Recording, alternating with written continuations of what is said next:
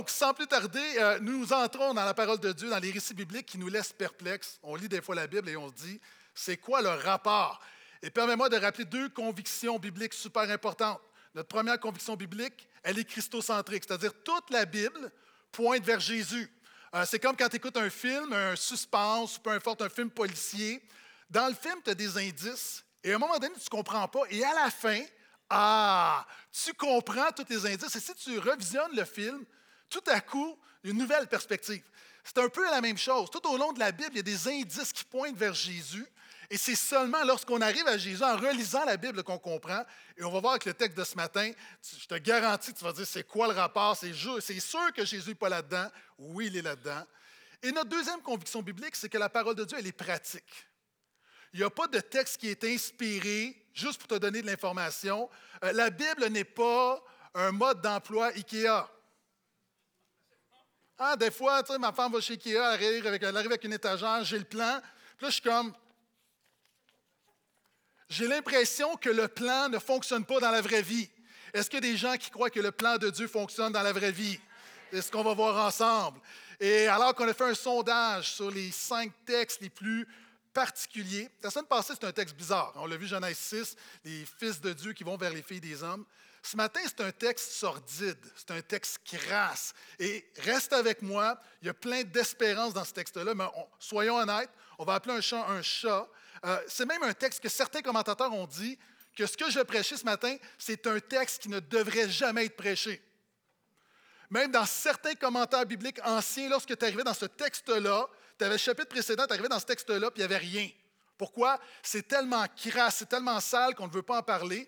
Mais malgré tout, ce texte-là pointe vers Jésus. Ce texte-là te donne un encouragement pour ta vie. Et ce fameux texte se trouve dans Genèse 19. C'est le viol de Lot par ses filles. Et les commentateurs, pas l'équipe me dit c'est un bon moment pour rappeler à tout le monde qu'on a un ministère pour les enfants.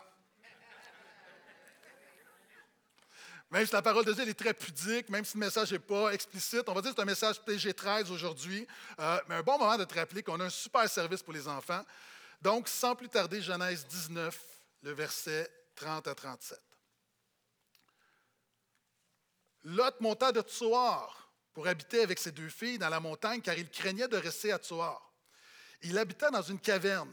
Alors l'aîné dit à la cadette, Notre père est vieux, il n'y a point d'homme dans le pays pour venir vers nous selon l'usage naturel. Viens, faisons boire du vin à notre père et couchons avec lui, afin de donner une descendance à notre père. Wow. Elles firent donc boire du vin à leur père cette nuit-là, et l'aîné alla coucher avec son père. Il n'avait sa connaissance ni quand elle se coucha, ni quand elle se leva. Le lendemain, l'aîné dit à la cadette j'ai couché la nuit dernière avec mon père, faisons-lui boire du vin encore cette nuit et va coucher avec lui. OK, une fois, c'est une mauvaise idée, deux fois, c'est quoi que tu n'as pas compris? OK? C'est moi qui le rajoute, OK? Afin de donner une descendance à notre père, elle fait boire du vin à leur père encore cette nuit-là, et la cadette se releva pour coucher près de lui. Il n'avait sa connaissance ni quand elle se coucha, ni quand elle se leva. Les deux filles de Lot devinrent enceintes de leur père. Ah oui. L'aîné enfanta un fils qu'elle appela Moab, c'est le père des Moabites qui existe encore aujourd'hui. La cadette enfanta aussi un fils qu'elle appela du nom de Ben-Amni, c'est le père des Ammonites qui existe encore aujourd'hui. Et tout le peuple de Dieu dit Arc. tu lis ça, tu c'est quoi le rapport? Puis honnêtement, quand je me préparais, juste le goût de vous dire ce matin, savez-vous quoi? Changé d'idée. Tournez avec moi dans le psaume 23. Hein? Ou annulons l'Église, allons tous voir Barbie. OK? Euh, non, il y a un encouragement. C'est un encouragement. Et ce texte-là pointe vers Jésus. Mais d'abord, ce qu'on voit pour nos vies, c'est l'exemple, c'est la glissade d'un rétrograde. Ce qu'on voit ici, c'est la glissade d'un rétrograde. Puis il y a plusieurs personnes, OK, pour nos amis qui nous visitent, rétrograde, c'est quoi? Un rétrograde, c'est un terme que les chrétiens emploient historiquement pour parler des gens qui, qui suivent Jésus et qui abandonnent Jésus. Donc, un retour en arrière. Et souvent, on a l'impression, parce qu'on est à l'Église, que les rétrogrades ne sont pas à l'Église. Maintenant, le fait que tu es un rétrograde n'est pas déterminé par tes fesses, mais par ton cœur. Tu peux avoir des fesses sur une chaise à l'Église, mais dans ton cœur, tu peux t'éloigner du Seigneur. Et c'est pourquoi ce texte-là est vraiment important. Et c'est quoi un rétrograde? C'est Joel Beakey qui dit. Qu'est-ce qu'un rétrograde? Rétrograder est une saison dans la vie d'un chrétien lorsque son péché devient plus fort et son obéissance décline. Mon ami, est-ce que ton péché devient plus fort dans ta vie présentement? Est-ce que tu obéis moins à Jésus présentement que tu as déjà obéi? La vie chrétienne est un cycle constant de péché et de repentance. Tout cela sous le sang expiatoire de Jésus. En passant, le chrétien, ce n'est pas celui qui ne pêche pas, c'est celui qui lutte contre le péché. Une des preuves que tu es, sur la voie du rétrograde, c'est lorsque tu cesses de lutter contre le péché. Pourquoi? Parce que la vie chrétienne, c'est un cycle continuellement. Péché, repentance, tu tombes, tu te relèves. Mais parfois, le cycle de la repentance est brisé pendant un certain temps. C'est un retour en arrière. Mon ami, est-ce que tu as perdu ton premier amour? Est-ce que tu as l'impression que spirituellement, tu fais un retour en arrière? Est-ce que tu progresses avec le Seigneur maintenant? Oui, Becky continue en disant Cela pourrait conduire à une apostasie totale, c'est-à-dire un rejet de Jésus, à une chute loin du Christ, montant ainsi que la personne n'est pas sauvée. Mais par la grâce de Dieu, voici l'espoir. Toutes les chutes des rétrogrades ne sont pas mortelles pour l'âme. Notre médecin peut encore guérir ceux qui sont tombés. Puis en fait, il y a des gens qui sont ici, et il y a même des pasteurs qui sont en état de rétrograde. J'ai eu des saisons de retour en arrière. Et c'est un peu comme, on a au Québec deux ou trois côtes magnétiques. C'est quoi une côte magnétique? C'est que tu arrives, il y a une côte, c'est un phénomène optique, c'est une illusion optique. Tu te mets là, tu es en voiture, tu te mets à neutre, il se produit quelque chose, tu penses que c'est de la magie, mais non. C'est que la voiture va monter la côte. Tu dis, ben voyons, comment est-ce possible? Puis il y a des gens ici, tu ne penses pas que tu es rétrograde, tu penses que ça va bien, mais en fait, ce qui arrive, pourquoi la côte magnétique, tu montes, c'est une illusion d'optique. En fait, tu penses que tu montes, mais en fait, tu descends. Puis quelquefois, quand on est tellement convaincu qu'on est correct, on est tellement confortable qu'on oublie qu'on est en train de descendre. Et c'est le cas de Lot. Quand on regarde à Lot, retournant à la parole de Dieu, le verset 30, Lot monta de Tsoar pour habiter avec ses deux filles dans la montagne car il craignait de rester à Tsoar. Qui est Lot? OK, Lot est un croyant. Lot a commencé comme un homme de Dieu. Lot est le neveu d'Abraham. Lorsque Dieu dit à Abraham dans Genèse 12, 3, quitte ton pays, je serai ton Dieu, je vais donner une terre, une descendance, tu seras une source de bénédiction. Ceux qui vont te bénir vont être bénis. Et la Bible dit que le verset suivant, que Lot partit avec Abraham. Lot est le cofondateur de la patente. Hein, c'est un peu comme Apple, tu Steve Jobs, puis on oublie tous Wozniak. Ici, il y a une réalité, c'est que Job, euh, ben, Lot, excusez-moi, je reste dans le bon personnage, a commencé, puis à un moment donné, il était tellement béni que la Bible nous dit dans Genèse 13 qu'il y avait tellement de bétail, tellement de ressources, tellement de prospérité que le pays est insuffisant pour lui et Abraham. Et là, Abraham va dire, écoute, le pays est trop petit pour nous deux, on est, Dieu nous a tellement bénis. Est-ce qu'il y a des gens qui croient que Dieu est le Dieu de la bénédiction? Et il dit à Lot, maintenant choisis. Et la Bible nous dit que Lot va regarder vers la plaine du Jourdain, la région de Sodome et Gomorre. Tu sais, nous, aujourd'hui, on se dit, va pas là. Mais à l'époque, lui, il voit ça, puis c'est comme Caillou Coco. Et là, il se dit, OK, j'ai le choix entre les montagnes arides, puis j'ai Caillou Coco. Lui, s'en va à Caillou Coco. Donc, il s'en va à Sodome et Gomorre. Et la Bible dit, les gens de, Sodome étaient mauvais pécheurs. Pourquoi? À la base, les prophètes vont dire, c'est Ézéchiel qui va dire, c'est des gens qui étaient très injustes. On exploitait le pauvre. OK? Donc, il s'en va là. Dieu lui fait grâce. À un moment donné, il y a une guerre. Là, je te fais ça, je te fais un survol rapide. On attaque Sodome et Gomorre. Le, roi de Sodome va perdre. On se confond, on kidnappe des gens. L'autre va être prisonnier. Dieu, dans sa grâce, va libérer. Et à un moment donné, les messagers vont venir, ils vont dire à Abraham, on va détruire Sodome et Gomorre parce que c'est un pays tellement méchant, des places tellement de méchants. Et Abraham va intercéder. Et ce qui va arriver, c'est qu'il intercéder pour que Lot soit préservé. Et deux messagers arrivent à Sodome. Lot les prend dans sa maison. Tu connais l'histoire. À un moment donné, il y a plein d'hommes qui viennent autour, puis il dit Fais sortir. Fais sortir la viande fraîche. On, veut les violer. C'est ce que la Bible dit. Et là, Lot dit Non, non, non, faites pas ça, faites pas ça. Et là, il se produit quelque chose où les anges disent Maintenant, on va te sauver, mais sors de la maison. Puis Lot prend son temps. C'est un peu comme nous. On croit que Jésus revient bientôt, mais on ne vit pas comme si Jésus revient bientôt. Et là, à un moment donné, Lot va parler à ses gens, ses gens vont penser qu'il plaisante, et les anges vont dire Quitte avec ta femme et tes deux filles, mais regarde pas en arrière, sors de là, parce que tout va être détruit dans sa grâce. Et la Bible dit que Lot prenait son temps, puis, Dieu a dû le sortir de force parce qu'il ne prenait pas ça au sérieux. Et Lot est parti, puis sa femme s'est retournée, puis la Bible dit qu'elle est devenue une statue de sel. Ça semble un peu bizarre, mais tu dois comprendre qu'à cet endroit-là, il y a plein de gisements de sel, il y a du pétrole, il y a plein de choses. Donc, Longue histoire courte. Dieu a appelé Lot. Dieu a béni Lot. Dieu a sauvé Lot. Dieu a délivré Lot. Comment est-ce possible de retourner en arrière? En fait, le problème de Lot, c'est il a donné accès au diable. OK, exemple. Vous savez, quand tu arrives à l'église, là, on a une voie de la rue Justin jusqu'à notre stationnement. Ça, la petite voie, tu sais que ce n'est pas à nous, hein? Ça s'appelle une servitude. C'est quoi? C'est au niveau municipal, c'est un droit, une voie publique pour donner accès à notre terrain. On est les seuls qui l'utilisent, mais n'importe qui peut faire ce qu'il veut dans cette, voie-là. Pourquoi il y a, des, boîtes postales, il y a des gens qui mettent des pancartes d'élection. Là, il y a une boîte de linge. OK? Euh, en passant, on avait, vous savez, des boîtes de linge. Il y a des études qui ont été faites. Là, je ne dis pas tout le monde, mais c'est des compagnies privées les gens disent qu'ils ramassent ça pour des bonnes fondations. Mais en fait, ce qu'ils font ça, ils envoient ça outre-mer pour vendre ça dans les pays pauvres, puis ils font de l'argent, puis ils ne sont pas obligés de donner à la cause. Fait que nous, on avait appris ça à un moment donné, puis on avait une compagnie, puis on faisait des recherches, puis on se disait, hey, non, au début, on avait accepté parce qu'on, ben oui, on a encore les pauvres. Puis on s'est dit, non, non, ben retirez votre boîte. Ben oui, ils l'ont mis là. Maintenant, la réalité, c'est quoi? C'est que Lot a donné accès au diable. Mon ami, est-ce qu'il y a des gens qui sont sauvés ici? Est-ce qu'il y a des gens qui sont bénis? Est-ce que Dieu t'a délivré? Maintenant, ne donne pas accès au diable. Et comment Lot a donné accès au diable? La Bible le dit, par la peur. La première étape, la première étape, c'est toujours la peur. Pourquoi?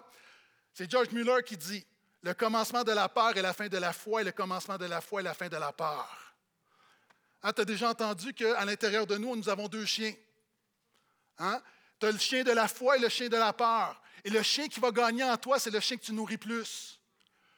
Lot a nourri la peur. Continuellement, tu le vois. Lorsqu'on lui dit à un moment donné, les, messagers lui disent Va-t'en dans la montagne, il dit Non, non, non, j'ai peur. Et là, après ça, il s'en va, il demande à la tueur, il est à tueur, puis il quitte tueur parce qu'il a peur. Il marche toujours dans la peur plutôt que dans la foi en Dieu. Maintenant, mon ami, nourris le chien de la foi en toi. Tu dis, mais pasteur Guétan, comment? La foi vient de ce qu'on entend, ce qu'on entend vient de la parole de Dieu. Pourquoi la parole de Dieu nourrit ta foi ce matin? Tu nourris ta foi, tu nourris le chien de la foi. Pourquoi? Parce que la parole de Dieu te révèle combien Dieu est grand. La peur te fait dire que tes problèmes, que tes épreuves, que tes tentations sont trop grandes pour toi. La foi te fait croire que Dieu te dit que Dieu est plus grand que toutes ces choses-là. Et la première étape dans la glissade du rétrograde, c'est la peur. Et regarde, la deuxième étape, c'est toujours l'isolement. Regarde ce qu'il fait, il s'en va où? Il habita dans une caverne. Ça, c'est le gars qui, quelques chapitres précédemment, la Bible nous dit qu'il avait tellement de prospérité que le pays était insuffisant pour lui et Abraham. Maintenant, cet homme-là a tout perdu et tout ce qu'il a est capable d'être contenu dans une caverne. Maintenant, le problème de Lot, alors qu'il vit une épreuve, le plan de Dieu pour sa vie, ça aurait été de retourner avec le peuple de Dieu, pas d'aller dans une caverne. Mon ami, il y a des gens qui sont ici ce matin, mais tu vis dans une caverne spirituelle. Tu t'es isolé, la peur t'a amené à t'isoler. Il y a plein de gens qui sont hors de l'Église, se sont isolés. Le problème quand tu habites dans une caverne, c'est que tu as une vision limitée biaisée des choses. Tu as juste comme, il y a des gens, là, tu vis une situation dans ton couple, dans ta maison, au travail, puis c'est comme, tu as l'impression que ça prend toute la place, puis il n'y a rien à faire, et tu as besoin, et merci d'être là ce matin, parce que tu es là pour qu'on te rappelle que Dieu a un plan pour ta vie. Il y a des gens, tu as l'impression qu'il n'y a rien à faire. Je suis ici pour te dire qu'il y a toujours quelque chose à faire. Dieu est capable. Et on a notre ami ici qui va s'isoler. Un autre mot ici, il y a des gens quelquefois qui, qui sont éprouvés, qui sont chrétiens, puis ils pensent que Jésus est leur problème. il y a des gens qui abandonnent Jésus. Parce qu'il disait, moi je cherche Jésus depuis des années, puis regarde ce qui m'est arrivé. Je réitère que Jésus n'est pas ton problème, Jésus est ta solution. La solution n'est pas de rétrograder, c'est de venir à Jésus qui peut te restaurer. Dieu pouvait et voulait restaurer Lot, mais il a choisi la caverne. Merci d'être là, tu n'as pas choisi la caverne. La peur amène l'isolement, puis l'isolement amène le désespoir. Regarde le verset 31. Alors l'aîné dit à la cadette, Notre père est vieux, il n'y a point d'homme dans le pays pour venir vers nous. Come on. Eh oui, mais oui, il y en a des hommes. C'est juste Sodome et Gomorre qui ont été détruits. Tu arrives de Tsar, il y en a des hommes, il y a des hommes partout. Ce qui arrive, c'est que la peur t'amène dans l'isolement, puis quand tu es dans l'isolement, tu as une vision biaisée, limitée des choses, et tu, tu déprimes, tu désespères, tu perds espoir en Dieu. Est-ce qu'il y a des gens qui veulent garder espoir en Jésus ce matin? Puis là, là c'est comme tu exagères, puis c'est comme ton problème devient trop gros. Oui, il y a des gens ici, ton problème est gros. Ne le vois pas plus gros qu'il est en réalité. Et elle est là, puis elle dit Voici, il n'y a rien. Tu sais, comme il n'y a rien d'enfant, il n'y a pas d'homme, donc on va être obligé de, de, de le faire par nous-mêmes. Vous savez, l'illustration que j'ai souvent donnée, pour moi, cette illustration-là a changé ma, vie, m'a aidé à comprendre c'est quoi la foi. C'est celle de Tim Keller qui est décédé dernièrement. Hein? Pour ceux qui ne l'ont jamais entendu, permettez-moi en 17 secondes de dire que quand tu es dans un avion, il y a des gens qui sont très confiants dans l'avion, puis il y a des gens qui sont terrorisés dans l'avion. Il y a des gens, tu prends l'avion, tu vas dormir comme un bébé. Puis il y en a d'autres, tu as besoin de trois gin toniques. Ou as beaucoup de prières, tu fais la prière de repentance sept fois. Parce que tu penses que tu vas mourir, tu vas mourir, tu vas mourir, tu vas mourir. Maintenant, encore une fois, si on s'en va à Caillou Coco, c'est le thème de ce matin. Les deux vont arriver à la même place. Pourquoi? Parce que ce qui fait la différence, ce n'est pas leur foi, c'est l'avion. Maintenant, encore une fois, le chrétien, quelquefois, on peut vaciller dans la foi, mais ce qui fait la différence, c'est l'avion, c'est Jésus qui va nous amener à destination. Mais j'ai lu quelque chose qui m'a complètement renversé. Est-ce que tu savais qu'il y a des gens, il y a des histoires comme ça de gens qui, un avion vit des turbulences incroyables, puis qui pensent qu'ils vont s'écraser, puis il y a des gens qui se lancent en bas de l'avion. Comment tu penses que c'est une solution? Mais les gens sont tellement désespérés qu'ils font des choses irrationnelles. Il y a des chrétiens qui sont tellement désespérés qu'ils font des choses irrationnelles, qui commettent des suicides spirituels, qui abandonnent Jésus, qui se pitchent en bas, comme on dit en hébreu. Puis comment? Tu dis, mais comment est-ce possible? C'est la prochaine étape, par le péché. La peur t'amène dans l'isolement, l'isolement t'amène dans le désespoir, et le désespoir t'amène à pécher. Regarde, verset 32. Donc, elle dit, il n'y a pas d'homme, désespoir. Donc, voici la solution de la femme désespérée. Viens, faisons boire du vin à notre Père et couchons avec lui. C'est jamais une bonne idée. Tout ça, tu barres de côté, il n'y a rien de bon qui va sortir de là. Afin de donner une descendance à notre Père. Wow! OK. La quatrième étape dans la glissade du rétrograde, puis reste avec moi, parce qu'il y a la restauration, c'est le péché. OK. Ma femme, je l'ai souvent dit, ma femme, elle me fait des listes de choses à faire. Puis comme tout bon mari, je ne les fais pas toutes. Je travaille à sa sanctification, OK? Manifeste le fruit de l'esprit, sœur, la patience, OK? Allez pas y dire ça, s'il vous plaît, OK? Puis, à un moment donné, quand ma femme me demande de faire de quoi, puis je le fais pas, je ne le fais pas, je le fais pas, il arrive l'étape où laisse faire, je vais le faire. Ça, c'est pas bon signe, ça. Puis les chrétiens, quelquefois, on demande à Dieu de faire des choses dans nos vies, et après un certain temps, lorsque Dieu ne le fait pas, ce qu'on dit, c'est laisse faire, je vais le faire. Je vais prendre ma vie en main. Hein, tu pries, exemple. Tu pries que Dieu te libère d'un péché, tu luttes avec un péché depuis des années. À un moment donné, tu es tellement fatigué de lutter, tu dis aussi bien vivre pleinement dedans. Quelquefois, j'ai des amis, des amis qui ont été très malades, tu es tellement malade, tu pries tellement que Dieu te guérisse, te guérisse, te guérisse, que quand Dieu ne le fait pas, un moment donné, tu cherches toutes sortes de remèdes, puis là, tu peux même, tu tombes dans, dans l'ésotérisme, dans dans toutes sortes, parce que tu es tellement désespéré.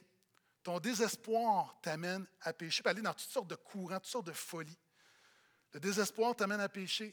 Tu es éprouvé, tu es éprouvé, tu es éprouvé. Puis, à un moment donné, tu te dis, mais je souffre tellement, je peux même me faire plaisir un petit peu. Hein, le désespoir. Je suis tellement désespéré que Dieu solutionne mon épreuve que ma seule compensation, ben, c'est mon petit péché mignon. Hein, tu es tellement désespéré que Dieu intervienne dans tes finances, tu es tellement serré, tu vas faire des choses qui n'ont pas d'allure pour t'en sortir. Hein, le désespoir, d'ailleurs, même, à un moment donné, tu es dans ton couple, tu dis Seigneur, touche mon couple, touche mon couple. Puis après des années, tu as l'impression que ça ne change pas. À un moment donné, tu dis Laisse faire, je vais le faire. Tu t'en vas voir ailleurs. Tu ne réponds pas à mes besoins, je vais trouver quelqu'un qui va le faire. D'ailleurs, le divorce, c'est quoi? Le divorce, c'est lorsqu'on est désespéré que Dieu sauve notre mariage. Euh, j'ai vu des cas de des hommes qui ne pouvaient pas avoir d'enfants avec leur femme, disent ben, Je vais me prendre une autre femme. Ben, dans quel monde est-ce que tu penses que c'est une bonne idée? Et l'inverse. Donc, on est tellement désespéré, on veut tellement un enfant qu'on va faire des choses. Puis quelquefois, on dit, depuis des années, Seigneur, envoie-moi un homme ou une femme qui suit Jésus, avec qui je vais pouvoir te suivre.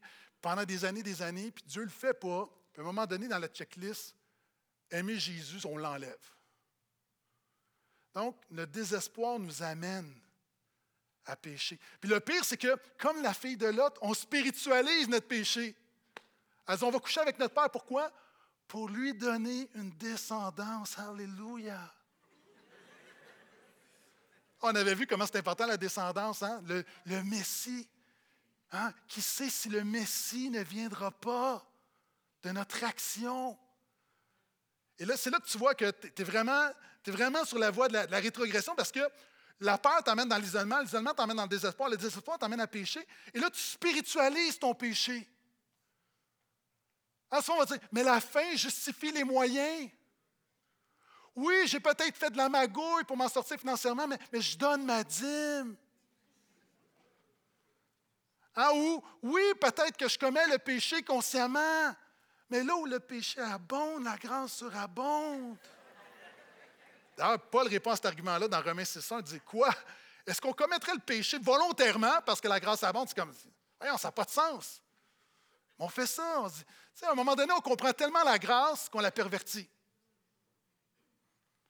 Hein, on fait ça dans plein de choses. On va spiritualiser, spiritualiser. Hein, dire Ouais, je le sais qu'il n'y avait rien à savoir de Jésus, mais je vais l'évangéliser dans ma relation. La fréquentation n'est pas un moyen d'évangélisation. Donc, le péché, le péché. C'est là que tu vois, il descend. Là. Ça commence avec un croyant là, qui a le plan de Dieu sur sa vie. Finalement, au lieu de la foi, il nourrit la peur. Ça l'amène dans l'isolement, le désespoir l'amène à pécher. Puis c'est là que tu vois même, tu as de l'idolâtrie. C'est-à-dire, non seulement il va pécher, mais son réconfort, son refuge n'est plus Dieu, c'est autre chose. OK. Tu dis, où tu vois ça? Regarde le verset 33. Elles firent donc boire du vin à leur père cette nuit-là, et l'aîné alla coucher avec son père. Il n'avait sa connaissance ni quand elle se coucha, ni quand elle se leva. Ils vont faire ça deux fois. Quelle quantité de vin tu dois boire? Est-ce que tu me suis là?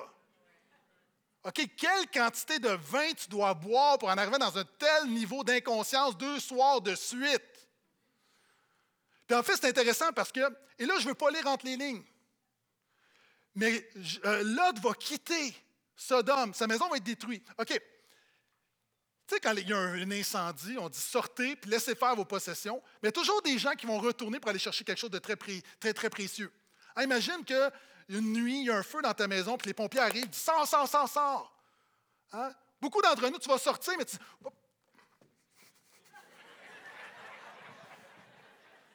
Ça dit quelque chose sur notre cœur. Hein? Quel élément, quelle chose pourrait t'inciter à retourner dans l'incendie pour le sortir parce que c'est tellement précieux? Hein? D'autres, un téléphone, d'autres, c'est l'argent. Je me rappelle, il y a un 500$ dans le tiroir à côté des bas de laine. Hein? D'autres, c'est des photos. Hein, des photos parce que hein, moi, je retourne chercher mon minou, là. Ça dit quelque chose sur nous. D'autres, c'est des, bijoux, tout ça. Lot a tout perdu. La seule affaire qu'il a, c'est du vin. Est-ce que tu me suis, là? Lui, il n'est pas retourné chercher le minou. Il est retourné chercher le cabernet. Puis en fait, il y a quelque chose, tu vois dans le texte, la Bible a dit, hein, l'alcool est un don, tout ça. Le problème, c'est pas ça. Le problème, c'est que l'alcool est devenu son refuge, est devenu sa béquille. Dieu veut être ta béquille. Il y a des gens qui disent non, non, non, moi je n'ai pas de béquille. OK. On va juste pulvériser cette mythe, ce mythe-là. Là. Tout le monde dans la vie a une béquille. On a tous quelque chose qui nous aide à passer au travers de nos semaines. On a tous quelque chose dans la vie sur laquelle on s'appuie. Là, on a certains, ça peut être l'alcool, des substances, ça peut être la nourriture, ça peut être un hobby, ça peut être des loisirs, ça peut être un proche, ça peut être peu importe. On a tous quelque chose de précieux dans la vie qui nous aide à passer au travers de la vie. Le problème de Lot, c'est pas qu'il a pris une coupe de vin, c'est que le vin est devenu sa béquille alors que Dieu voulait être sa béquille. C'est pourquoi le psalmiste dit Je m'appuie sur toi. Peuple de Dieu, appuyons-nous sur Dieu, sur rien d'autre, pas sur ton compte de banque. Je m'appuie sur toi. Et c'est c'est ça l'idolâtrie, c'est lorsqu'on s'appuie sur autre chose, c'est quelque chose qui prend la place de Dieu. Et regarde, et là, évidemment, c'est un cas extrême, mais de la peur au lieu de la foi, l'isolement, le désespoir l'amène à pécher, l'amène dans l'idolâtrie. Et là, on tombe dans du paganisme. Quand je dis paganisme, ici, ce n'est pas, une insulte, c'est une, vision du monde. Ici, on a un croyant, mais en fait, qui tombe complètement dans le paganisme. Regarde verset 34. Encore une fois, je continue. Le lendemain, l'aîné dit à la cadette, j'ai couché la dernière avec mon père, faisons-lui boire du vin encore cette nuit, et va coucher avec lui afin de donner une descendance à notre père. Elles firent donc boire du vin à leur père encore cette nuit-là, et la cadette se releva pour coucher près de lui.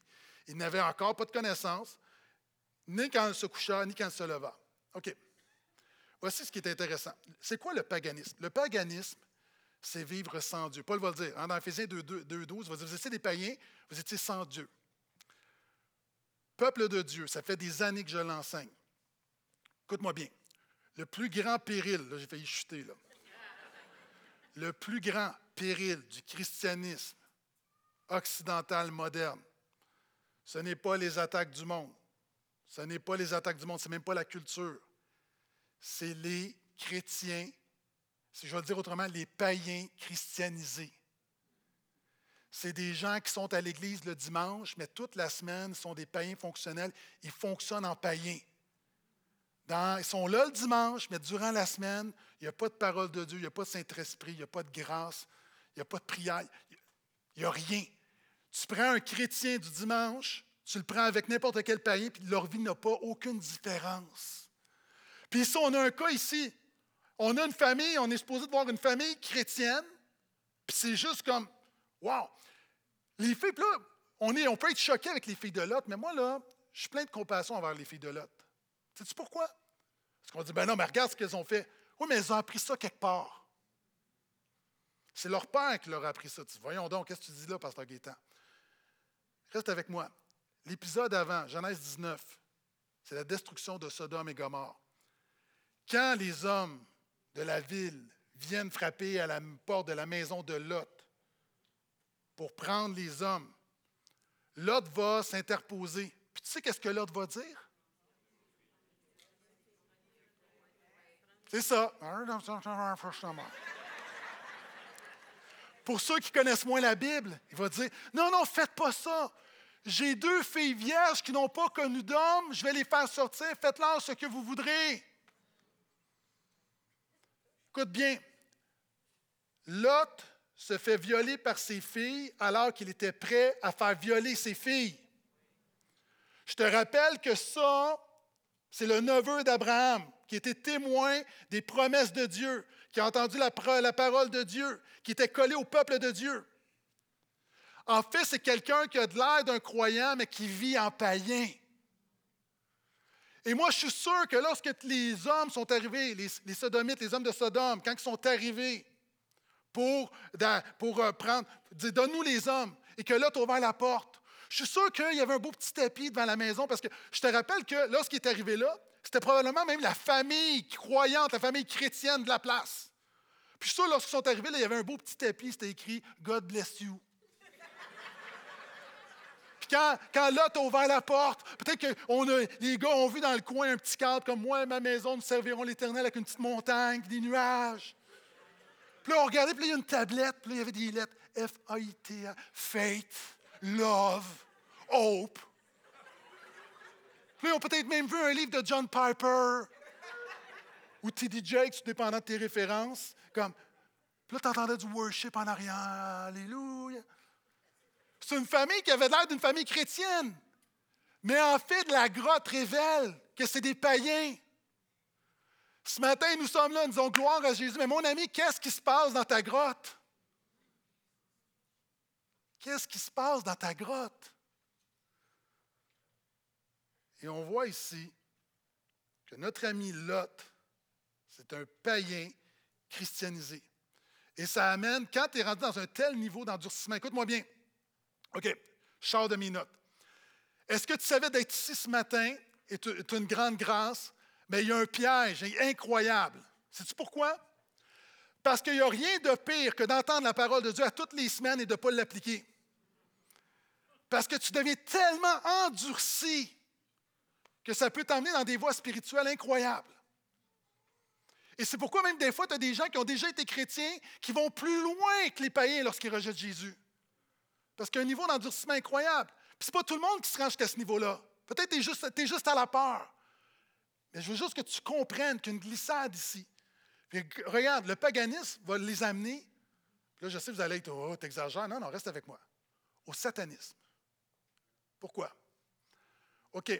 Regarde le verset 36. Les deux filles de Lot devinrent enceintes de leur père. L'aînée enfanta un fils qu'elle appela Moab. Tu connais ça, Moab? Hmm. C'est le père des Moabites qui existe encore aujourd'hui. La cadette enfantant aussi, un fils qu'elle appela du nom de Ben-Amni, c'est le père des Ammonites qui existe encore aujourd'hui. OK. Dans la Bible, les Ammonites et les Moabites vont devenir un peuple, OK, qui vont être voisins d'Israël, qui vont être des ennemis du peuple de Dieu. Alors que ces gens-là étaient collés au peuple de Dieu, ils deviennent complètement l'opposé. À un point tel que Dieu va dire dans sa loi, jamais le Moabite et l'Ammonite ne vont entrer dans l'assemblée de l'Éternel. Pourquoi? Non seulement c'était des ennemis, ces gens-là ont développé un culte à leur Dieu qu'on appelait le Dieu Moloch, un Dieu, un culte barbare. De cette descendance, vous savez comment est-ce adoraient leur Dieu? En sacrifiant vivant des enfants par le feu. L'expression passer son enfant, son fils par le feu, ça vient d'eux autres, de cette gang-là. Ça part de la grotte. Où tu un petit peu de worship en arrière, puis tu as un petit tapis, God bless you. Comment, on peut passer de la bénédiction d'Abraham à ça? Le dieu Moloch, la manière qu'on lui rendait un culte, puis tu des traces comme ça dans la Bible, c'était une statue, une statue de fer qu'on chauffait à blanc à l'intérieur. On, on faisait chauffer la statue, on mettait du bois. Et ce qu'on faisait, la statue, elle, était rouge, incandescente, et on mettait des bébés sur le bras de cette statue-là. Ça, là, comment est-ce qu'on en arrive là? On dit, ben, c'est du monde qui n'ont jamais été en, en, contact. Non! Cette gang-là est en contact avec la parole de Dieu. Et c'est là que tu vois comme encore une fois, que celui qui est debout prenne garde de tomber. Judas. La Bible dit que Judas entra dans le cœur de Satan. Euh, Satan entra dans le cœur de Judas. Et l'amena à se débarrasser de Jésus. Hein, c'est euh, un des puritains bien connus, donc les puritains, qui étaient des, pasteurs théologiens du 17e siècle, qui va dire Judas, Thomas, euh, je pense que c'est je ne vais pas dire n'importe quoi. Il va dire Judas a entendu toutes les prédications de Jésus. Judas a entendu tous les messages de Jésus, peut réciter des versets, il comprenait. il y avait tout ça, il comprenait. Mais de, le savoir et de le vivre, c'est autre chose. Et voici la bonne nouvelle. Ça pourrait s'arrêter là. Je pourrais dire maintenant, alors que les musiciens viennent me rejoindre, retourne à la maison avec ton désespoir. Non, l'autre étape. OK, je suis conscient que ce n'est pas tout le monde. là. Il y a différentes personnes à différentes étapes. Il y a des gens, déjà tu luttes dans ta foi. Des gens, tu as commencé à t'isoler. Il y a des gens, tu es dans un découragement, un désespoir. Puis il y a des gens, là, tu es rendu, tu es ici ce matin. Merci encore une fois. Je ne te juge pas, merci d'être là. Mais tu sais très bien à quoi ressemble ta vie. Tu dis, ma cave, ma caverne, c'est clairement pas une caverne qui glorifie Jésus. La bonne nouvelle, c'est que quand tu es dans le fond du baril, tu n'es pas obligé de rester là. Jésus veut te sortir du fond du baril. Et l'autre étape, c'est l'étape de la grâce. Écoute bien. Dieu va dire, jamais, par exemple, le mot va entrer dans la maison de Dieu. Jamais il va faire partie du peuple de Dieu, parce que c'est pour toutes les raisons que j'ai mentionnées. Descendance qui vient de l'inceste, c'est comme endurcissement, culte païen, sacrifice d'enfants. Mais la Bible, il y a un livre dans la Bible qui est le livre de Ruth. Ruth était habite. Alléluia. Ruth est une descendante de la caverne. Et quand la Bible dit, parce que les gens vont dire, mais comment Dieu dit jamais le Moabite va entrer dans la maison de Dieu, tu vois que ce n'est pas ethnique. Hein, Dieu ne va jamais traiter les gens sur la base de leur ethnie. C'est sur leur idéologie. Jamais celui qui est dans le paganisme, qui rejette Dieu, c'est ça que Dieu dit. Et Ruth va, se convertir, va se repentir, va se coller au peuple de Dieu. Dieu va la sauver. Puis tu sais quoi? Elle va devenir la grand-mère de qui? De David. De David. Le grand roi David, l'homme selon le cœur de l'Éternel. Il descend de la même caverne. Alléluia. Nous servons un Dieu de grâce. Donc, à, toi qui penses que tu es rendu trop loin, encore une fois, et là, c'est le, bon, contexte pour le dire, là où le péché abonde, la grâce surabonde. Hein, j'aime beaucoup cette image de c'est le temps des vacances, puis quand tu vas dans le sud, tu vas sur la côte est, ou peu importe, tu as toujours les, enfants qui, avec le petit seau, puis tentent de vider l'océan. Ah, ils travaillent fort, puis ils pensent qu'ils vont finir par vider l'océan toute la journée. Je vais y arriver. Ah, mon jeune ami, tu ne vas jamais y arriver. Il y a des gens, tu penses que tu vas venir à bout de la grâce de Dieu. Tu ne peux pas vider l'océan de la grâce de Dieu pour ta vie. La grâce, elle est surabondante. Et ce n'est pas tout. Ça amène une autre étape. Il y a des gens, tu l'as dit, mais un petit peu trop tôt. Est-ce que tu sais, de cette caverne-là, avec tout ce qui vient avec, va venir Ruth, David. Jésus vient de cette caverne-là. Alléluia!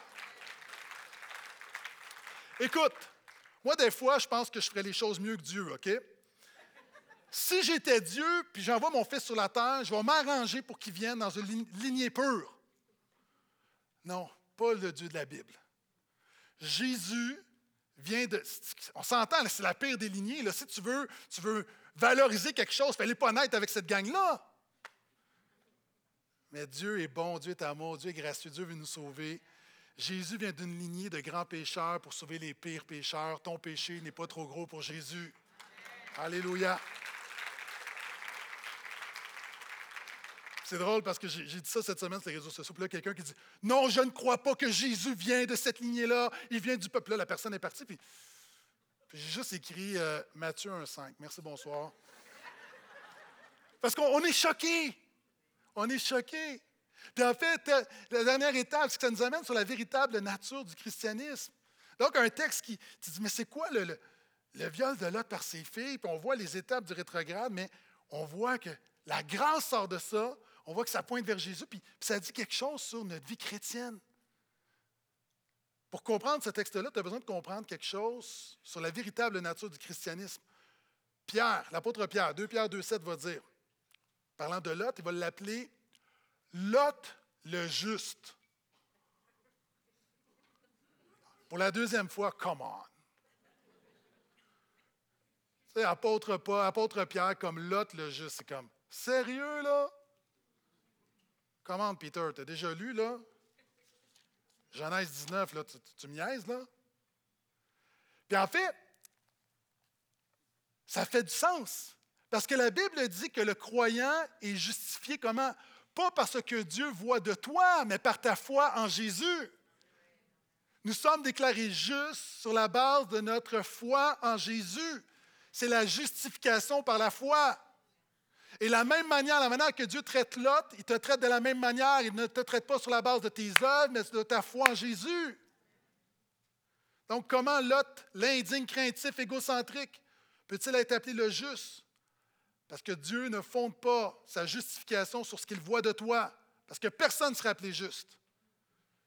Alors qu'on lutte avec le péché, alors qu'il y a des choses dans nos cavernes qui ne sont pas belles, alors qu'il y a des choses qu'on a honte, alors que souvent on porte la culpabilité, pour celui et celle qui met sa foi en Jésus, Dieu te voit comme un juste. Ça, c'est la bonne nouvelle de Jésus. Vous savez, des fois, on, a de la difficulté à le comprendre, mais regarde, quand un malade, un accidenté arrive à l'hôpital, est-ce que le médecin va te soigner selon tes œuvres? En mettons que tu as eu un accident, là, le médecin dit, ben là, si tu ne sais pas conduire, là, ce n'est pas de ma faute, là. Fait qu'attends un peu, je vais venir te voir dans six heures. Là, quand il va regarder, vous, monsieur, est-ce que vous payez vos impôts? Oui, vous avez une job? Oui, vous êtes marié? OK, parfait, venez, je vais vous soigner. Les médecins ne fonctionnent pas comme ça. Ah, même si tu dis, OK, la personne non seulement elle a eu un accident, mais elle a frappé un autre véhicule, même il y a des morts. Est-ce que le médecin va dire, ben là, OK, je suis prêt à accepter le fait que tu conduises mal, mais le fait qu'il y a des morts, je ne te soigne pas avant demain. Puis là, à un moment donné, les policiers disent, non, mais le problème, c'est que la personne a texté au volant en même temps. OK, bien dans ce cas-là, je te soigne jeudi prochain. Puis le policier rajoute, dit, en fait, parce qu'elle texté au volant, mais elle avait les facultés affaiblies. OK, reviens me revoir dans un mois, levez-toi de ton sang. Les médecins ne font pas ça, parce que les médecins ont le devoir de soigner tous ceux qui viennent à eux. Nous avons un Jésus qui s'est fait le devoir de soigner tous ceux qui viennent à lui.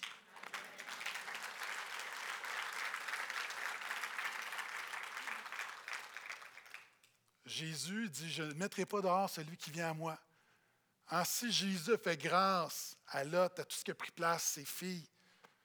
Je pense qu'il peut te faire grâce. Puis Jésus va dire, ce n'est pas ceux qui sont en bonne santé qui ont besoin de médecin, c'est les pécheurs. Hein? L'analogie vient de Jésus. En fait, quand, quand, la Bible nous dit, pendant que les musiciens viennent me rejoindre, quand la Bible dit que Lot est appelé le juste, parce que Dieu voit quelque chose que nous, on ne voit pas.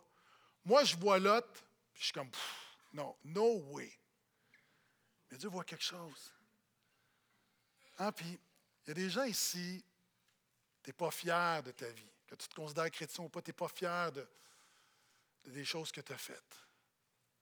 Puis souvent, tu continues toujours de te voir selon ce que tu fais ou ce que tu as fait, ne réalisant pas que Dieu voit beaucoup plus, il voit ce que tu peux devenir. Hein, il y a un pasteur qui a dit un, il a dit un jour, il dit, s'est tenu devant son église, puis il a dit, mon église a besoin d'un meilleur pasteur. Puis il a dit, je suis déterminé à devenir ce pasteur. Savez-vous quoi? Mon épouse a besoin d'un meilleur mari. La solution, ce n'est pas d'en trouver un meilleur. La solution, c'est je veux devenir ce meilleur mari. Mes parents ont besoin, mes enfants ont besoin d'un meilleur père. Je veux devenir ce meilleur père. Et la bonne nouvelle, c'est que non seulement Jésus nous fait grâce, nous pardonne, mais par son Saint-Esprit, il veut faire une meilleure version de toi-même. Hein, souvent, on pense que nous, on va s'améliorer. Mon ami, c'est très dur de changer moi-même, de s'améliorer. Puis... Mais je connais le Dieu qui est capable de le faire dans ta vie. Donc, à toi, oui.